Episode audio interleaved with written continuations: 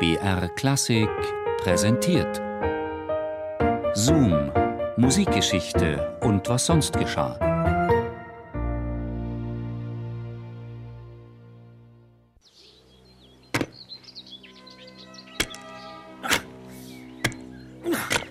Pourquoi donc tout cet effort? Hätte ich mich nur mehr um ihn bemüht. Quel idiot je suis. Quel égoïste. Was bedeutet schon die Kunst? Das Leben braucht keine Kunst.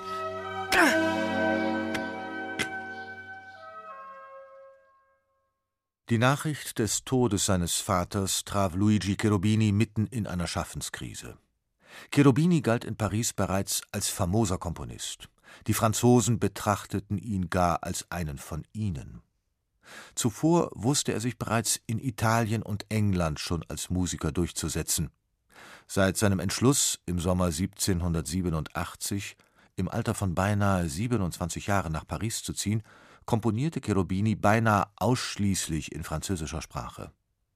Er hätte allen Grund gehabt, glücklich und zufrieden zu sein. Mit seiner Oper Demophon auf ein Libretto von Jean-François Marmontel begann im Dezember 1788 sein Pariser Engagement furios. Noch größeren Erfolg brachte ihm zuletzt im Juli 1791 die Oper Ludoiska. Aber nun, was waren seine Erfolge wert angesichts des Todes und Verlustes eines nahen Menschen? Mit Wehmut dachte er an seine Kindheit in Florenz, wie er von seinem Vater seine ersten Lektionen auf dem Cembalo erhalten hatte, wie er ihn begleitete ins Teatro della Pergola und ihm im Orchestergraben genau beim Spiel auf den Tasten zusah. Damals entschied sich Cherubini, einmal selbst Musiker werden zu wollen. Auf dem Weg dahin hatte er vieles Giuseppe Sarti zu verdanken, den er überaus verehrte und dem er viele Jahre als Schüler treu blieb. Sarti war wiederum von Padre Martini in Bologna ausgebildet worden. Die Gedanken zogen an ihm vorüber. Eine Entscheidung drängte. Sollte er sich tatsächlich fern der Heimat, beruflich und vor allem privat endgültig binden?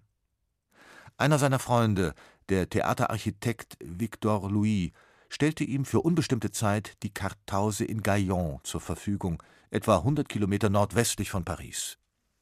Nach der Umwandlung der Kirchengüter in Nationaleigentum hatte dieser das Gemäuer von der Revolutionsregierung erworben. Hier, in der Einsamkeit, fand Cherubini endlich die Ruhe, die er benötigte, um seine Gedanken zu ordnen. Einige Male machte er einen Ausflug ans Meer nach Le Havre. Ansonsten saß er immer wieder gedankenverloren vor den Skizzen zu seiner neuen Oper Kugurgi. Seine musikalische Inspiration schien ihn zu diesem Zeitpunkt verlassen zu haben. Erst nach etwa einem Jahr räumlicher Distanz von Paris besserte sich Cherubinis Zustand. Endlich, im Herbst 1793, beschloss er, zurückzukehren und sich seinen Aufgaben zu stellen.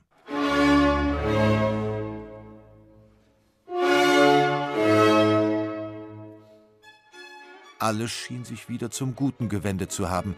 Am 12. April 1794 heiratete Cherubini die 20-jährige Anne-Cécile Tourette.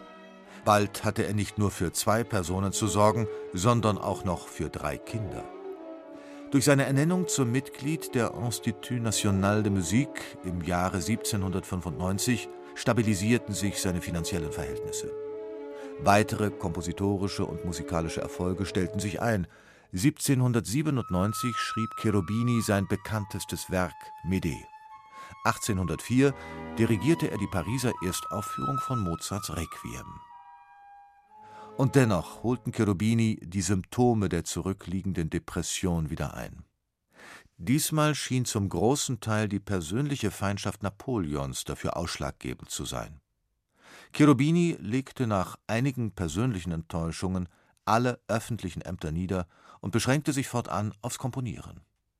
Wieder erdrückten schwere Gedanken seine innere Stimme, und er entschied, sich diesmal ganz von der Musik abzuwenden. 1805 schickte man Cherubini im Auftrag des Pariser Conservatoire zur Überreichung einer goldenen Ehrenmedaille an Joseph Haydn nach Wien. Aus der Begegnung mit Haydn entstand eine enge Freundschaft. Irrtümlich verfasste Cherubini einige Jahre vor dem Tod Haydns 1809 seinen Chant sur la mort de Haydn. Er war dabei einer falschen Information aufgesessen.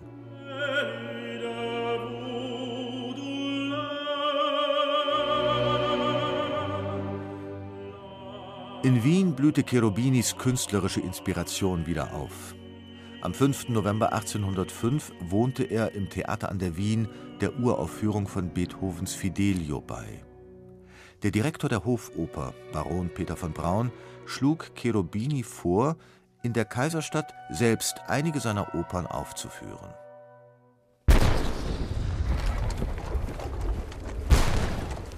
Als am 13. November Napoleon in Wien als Sieger einzog, beauftragte er Cherubini, für Wien und Schönbrunn die Hofkonzerte zu organisieren. Zu diesem Zweck musste Cherubini allerdings zurück nach Paris.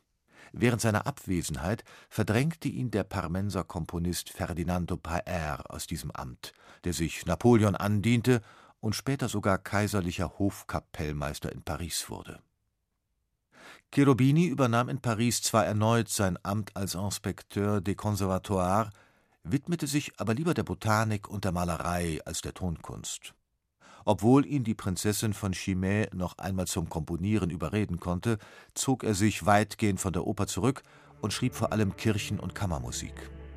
Im Jahr 1836 verfasste Luigi Cherubini sein berühmtes Requiem, das er, anders als Mozart, für seine eigene Begräbnisfeier bestimmte. Das düstere, nur von Männerstimmen vorgetragene und die tiefen Register kaum verlassende Werk wurde am 23. März 1838, acht Tage nach seinem Tod, im Pariser Conservatoire zu seinem Gedenken uraufgeführt